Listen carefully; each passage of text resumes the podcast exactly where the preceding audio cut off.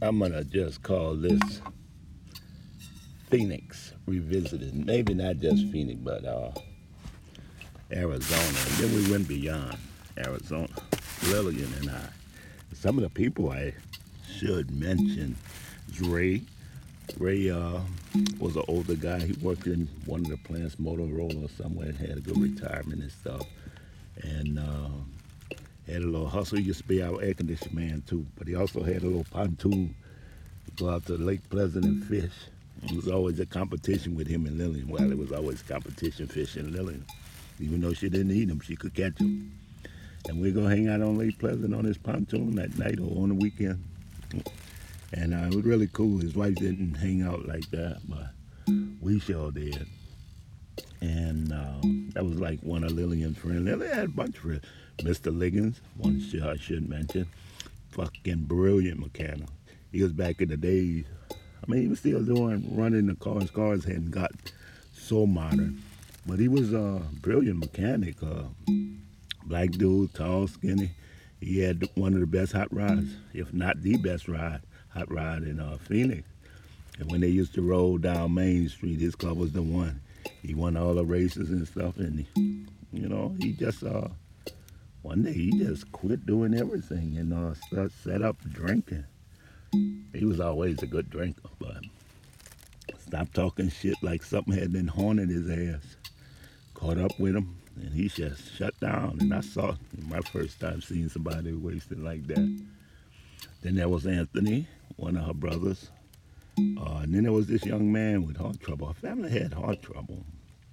Um, on the uh, Hillman side. And that's with uh, Gail and his family. It was a big family over there, Miss Earlene. And uh, she was funny, though. Used to catch that fish, though, bring her some fish all the time. And so y'all love talking to her. She was funny. And she, um, but on her side of the family, you know, she lived long, though. Long, en- well, not long enough, but long. And uh, one of these kids, Anthony. Anthony was the uh, one of the sons, red dude. He died. Um, saw him dying. Uh, one of the young men, I forget his name. Nice young dude, a little heavy set, real. And they didn't, you know, he needed a heart transplant. They wouldn't give him a transplant because he smoked weed. You know. And now, you know, they give them fucking CBD and shit to chew on, suck on, whatever uh, doing fucking uh, transplant, but it's a different time back then. Not really same time. Um, who else? Of course, I mentioned Miss the Ligon and Miss Ligon. She was a funny little lady. She was nice, nice person to sit around and talk to. Uh, she was into church. I think she might have been one of them uh, Jehovah Witness, and I don't mean like one of them, but a Jehovah Witness. Um, who else? There was Tracy, Lillian daughter, um, Jackie, Bob. I mentioned them. Used to go hang out by them. They live out on the outskirts of Casa Grande, way out there. Bought them a little place. Left San Diego and moved out here. He had them worked in the shipping, uh, military shipping industry. Bob was funny though. But then again, sometimes I could just hit Bob upside his fucking head. He was too big headed. But braggadocious. But he was cool, you know. Um, I mentioned uh, Noodles and his brother Muhammad and the Africans. I couldn't name them, but yeah, I had a lot of fun with them people. They are real, what they call salt of the earth. Um, Rasta, I mentioned him. But you know, we used to uh, run to California a lot. Uh, we had went to San Diego a couple of times. She had a brother uh, down in San Diego. What was his name? George. she called him Georgie. And George's wife, they lived down in San Diego, visited him a couple of times. Used to see him in Phoenix a lot. They always, you know, visit Phoenix from California. A lot of people from Phoenix, I mean, from California actually moved to Phoenix. And we went down there to see her Aunt Ruth, her mama Sadie's uh, thing. And she, her mama had a bird pumpkin. oh, and she had pumpkin a long time. And I'm not sure when pumpkin died. But Pumpkin died, and I remember my mama crying and crying, Pumpkin. And then uh, she had a little Chihuahua Hercules. We lost that dog in New Orleans. That fucking dog just like this, a fucking pier. And, uh, shit.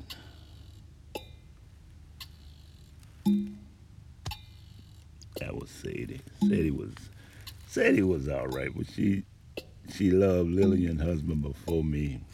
What Larry was always called me Larry. Larry, like she making a mistake. Shit. Went on for a while before I said, look, you know damn well I ain't Larry. You need to stop. know. But you know, she was all right. She was a little ornery, but lived in the trailer. And when she died, oh fuck, that was bad. Lillian took it bad because Lillian was a cardiovascular nurse. Um, she had uh, first hand knowledge about the fucking heart, you know. So she, your mother went into a hospital for some reason, and somewhere they got their, her mother to sign a do not resuscitate order. So she had a heart attack in the hospital. Went there for some shit and they didn't do anything. But prior to that, Lillian looking at her charts and say, "Hey, she need potassium." Uh, they said, "Oh yeah, we we we getting the order for it." Uh, Lillian left, came back, and they still hadn't given them potassium. She said, "Look, she have need to have some potassium or potassium low. She don't, she's gonna have a heart attack." And just like she said that, she went home. They called her back and said her mama was uh, had a heart attack, died. And you know Lillian being a cardiovascular nurse or you know nurse yeah and she went out of her way to help people and I've seen this shit.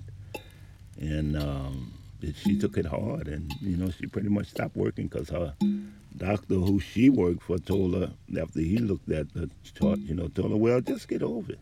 You know that's one thing white folks always want to fucking tell you hey, well just get over you know and, you know, she took that really hard because, you know, she's there and you don't tell none of your fucking patients, just get over. So she actually stopped working, tried doing other things and couldn't do nothing in the medical field. And that's when we pretty much uh, left Phoenix. But, you know, because I, I couldn't work anymore. I had um, witnessed Katrina and it's just took its toll on me. And I just witnessed Katrina, witnessed Katrina, found out about my back that you know, they knew my back was fucked up in the military and did nothing about it. And that's when McCully, my doctor in Scottsdale, uh, worked down the street from him, and she sent a lot of patients to him. And it was primary care. He picked me up uh, on Lillian Word, and he was pretty good. Um, a doctor from um, Prime Military. You know, so he rose up to the rank of colonel and stuff, doing the old school medicine, you know, not trying to do none of this peel and all this other shit all the time. But he was getting old, so he was getting close to prescribing them pills all the time. But he was pretty cool, and he uh, told him about my back, you know, and when I told him the symptoms, you know, he doubted me just like everybody else. So, um, got x-rays, of course. x-rays ain't gonna show shit. And then he uh, got my military file, and then he did an MRI. Uh, and that's when he found out I had the herniated disc protruding in the center, fucking both legs up. And when he told me that, I took that pretty hard. And uh, at the same time, I had been going through some bad bouts of vertigo after that, sitting underneath that uh, buzzer at uh, uh, Liberty Mutual, and I just couldn't take that. That was throwing me in a spin, looking at the computer, and then with the stress of Katrina just happening, and these, well, I mean, what the fuck I'm witnessing on TV about my home, how they talking about the people who I love and everything is fucking refugees running from. I'm like, whoa, what the fuck? This storm is happening. So uh, I. Um, I actually went into a spin for months and months. They were giving me Valiums and everything, and um, actually that's when I got back into the VA. Got into the VA because uh, McCully got my records. He reviewed them and he uh, said, "Wow." So you know, he told me to go to the VA so that I could go ahead and apply for uh, apply for disabilities, apply for my disability and uh, I got 10% sinus right away, and they, uh, I got that when I was working, because I was still working then. And after I had uh, applied for the back, they denied it and denied it, and you know with Katrina going on and all this other shit, I'm like went sinking down in a fucking hole. I did. Uh, I reached the point where I wasn't doing nothing, couldn't do nothing. My blood pressure was low because of the fucking medication they gave me, and uh, vertigo just set in even worse. And uh, so and I think that had a lot to do with it because they had me on blood pressure medicine and I didn't have high blood pressure. I had white coat disease. Until I found out, then my blood pressure stable out after I stopped worrying about going into hospitals or doctor's office. And I guess I'm back to that shit again now. But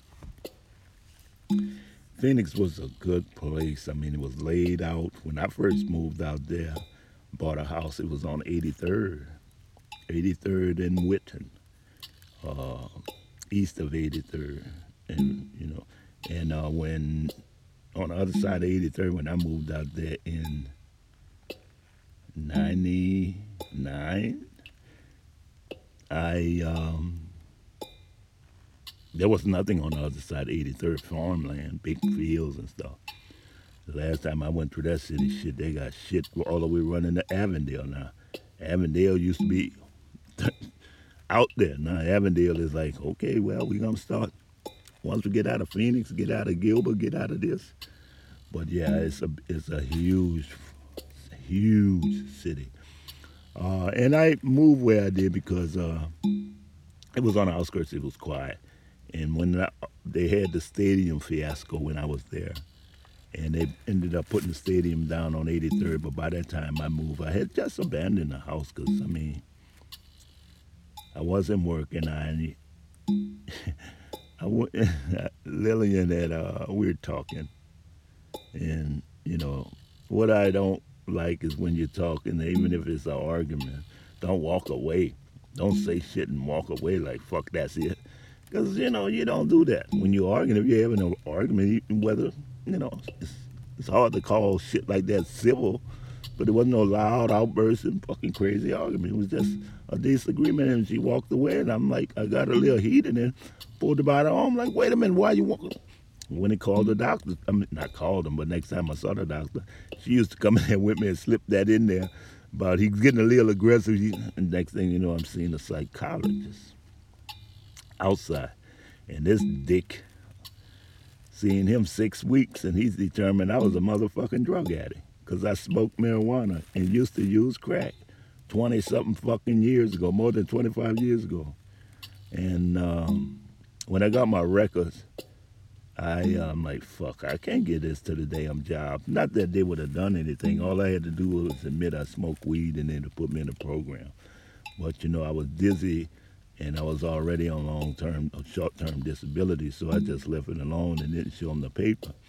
Now, I was always under the impression that you had a right not to show your mental health records, and that was true. But my company, Liberty Mutual, was self-insuring, so they had the right to my fucking mental health record. And I just say, fuck it, you're not getting And then finally, you know, it came a battle. Well, you coming back to work or what? I'm like, no. Well, you're, they're gonna unless I showed them the papers from all my doctors, I wasn't gonna get it. So I said, fuck it. I quit, and I ended up, uh, you know, making arrangements, walking away from the house and stuff. Put all that shit out there, sold what we could, and mostly just walked away with shit on on the fucking deck. I swear, I I just got the fuck away from that. I mean, uh, it was easy for me to walk away from shit. Always have been, you know, because I mean, I really hold no attachment, very, very few attachment to inanimate objects, you know, just like a radio or something like that. Really, I have no problem with throwing that radio away, but anything that's useful that I could use, if that radio just took up a little bit too much space, I would get rid of it. I'm actually thinking about getting rid of it anyway because I need to uh, now find a charger for it. I didn't lost that. But you know, it's um in Phoenix. I I mean, you know, I had a good time. Again, I didn't hang with any of the people I work with, other than I never did make that a habit, and I did start hanging with uh, Frank Somerville and Derek. I don't know Derek last name. The the other Derek, not the big tall stupid Derek who talk about black folks, you know, and he was black. He was black and married to a white woman, and he found fault in every black person he talked to, like uh, over the phone. And the thing was, it didn't matter your fucking race to me. If you was on that phone on the other side with me, and I saw they was fucking you, I got you out of that shit you know, and I got your discounts, whatever. We bought your policy in a range in a line with what you could afford as opposed to what they told you you had to have. Because, yeah, you got to have it, but you can manipulate the uh, deductibles on car insurance, even on a homeowner's policy. Uh, you could get two policies, get a homeowner policy and an uh, auto policy. Reduce that shit, get all the discounts. It was just so much shit. And it seemed to me that you know, with the law of numbers, they would go and try to get people in those areas, high crime or high violence, whatever. Uh, they charge you just from being a victim of being poor because you can't live there. So that's why most people in those areas don't have a car and rely on public transportation, which isn't fucking good. And in some places, you, it's even a fucking hazard. So but Phoenix had a pretty good system. Uh, I didn't use it much. I had a car down there. Um, went through a couple of cars, a few cars. Shit. Then I started making money. I had a few cars I bought then. I had a pickup. I had a LTD that Anna burnt up once they came down there because uh, Phoenix was one of those places that invited a lot of people during uh, Katrina. And after uh, they had settled in Houston for a minute. They came out to uh, Phoenix. God, that was one of the worst experiences in my life, having my family there. And I ended up putting them all out. I didn't put my mom out, but I, you know, had to put my mom in check a couple of times because of what she was doing to my little uh, niece Rhonda. And you know, just being mean. And so she finally left, talked to uh, my sister and them. They pulled the ass back to Louisiana, where they just screwed over and left her alone. But she wanted to go there, so they didn't tell her they were going to take care of her. so I ended up, once I did end up back there, I ended up rebuilding a home and stuff, you know, uh, helping, getting it, overseeing the rebuilding. Dan, actually my friend, he all did it. And uh, God damn, that was fucked up. But, you know, that's when we left Phoenix. Uh, Lillian went back to Phoenix, I think it was in 2000. Uh, Katrina happened in 2005. 2007, we was there. 2011, Lillian had went back uh, to Phoenix. Uh, got her apartment, her and her daughter. And um, that was Phoenix, though. But I mean, there is so much more to Phoenix than what I'm even. Uh, we got South Mountain, you got Camelback Mountain, you got Squaw Peak. South Mountain, we used to go, me and Lily used to go up there and have lunch or dinner sometime at sunset. You know, you could look, overlook the city. And then the, the, city is built on a square, you know. You got the avenue side, the street side, you got the north, south, where the uh, uh, name streets are run. And like I said, it has some good Mexican food. Good Mexican food, good uh, barbecue. And I'm, one of the places I worked that became known for his barbecue not really known no more than other places because a lot of people didn't go down to the baseball uh, stadium too much. I mean, they did, but you know, it's usually a regular crowd, and that was a bar there, and you know, a lot of locals don't do that. Not there, but uh, it has a huge black community, um, and actually, Lillian's uh, grandfather uh, mm, actually founded the first NAACP that started it uh, in uh, Phoenix. He was a barber, one of the first black barbers, and they, you know, on the south side of Phoenix. And they used to own a home right off, I can't even tell you, right, not from far from where downtown was or the capital. But uh, no, parents were, my grandmother lived to like 90 something years old. And uh, they were, I think the mom, grandmother was from Buffalo. And they had Sadie and a couple of other daughters, you know. Um, and Sadie was uh, Lillian's mother. But, you know, was he, not Hillman. Hillman's on the other side. Hagens, Hagler. I think that's it. The Haglers. You know, it started at NAACP. If anybody hear this, they know who I'm talking about. But uh, she was from a big fam, not big family. She's from a predominant family. Uh, the, the church there. Oh, what's the name of that church? Forgive me. That black church there. Oh, huh? I'm gonna remember it when I stop talking. But uh, no, I've been to that church there with her a couple of times, you know. And she was in her family started that church, was in, involved with the beginning of it, and um, you know, grandparents and everything with the NAACP and shit. And they uh, was a big part of that church, and her mother kind of shied away from it. But Sadie was a good musician, though. She played. but what I understand, Sadie was a wild child. So, you know, spoiled wild child. And uh, Lillian was raised more by her grandmother than anything. But, um, God, there's a bunch of people. And then there's uh, Tracy friend, what's her name, Lanita? And Lanita, you know, family had lost a little brother. Lanita actually lost a brother mm, years before I got there. I think in the 70s, 80s. A lot of desert, but they had a lot of break-in home invasions when I was there, you know. And when Rhonda was there, she sent her daughter to open up, answer the door for a damn pizza. Because Rhonda was in the uh, Job Corps out there. And uh, me and Lillian was taking care of Kira. And sent Kira to the damn door to get a pizza. I'm like, no, don't do that, baby. You know, oh, ain't nothing happen. Come on, baby, get up and go answer that door yourself. You woman.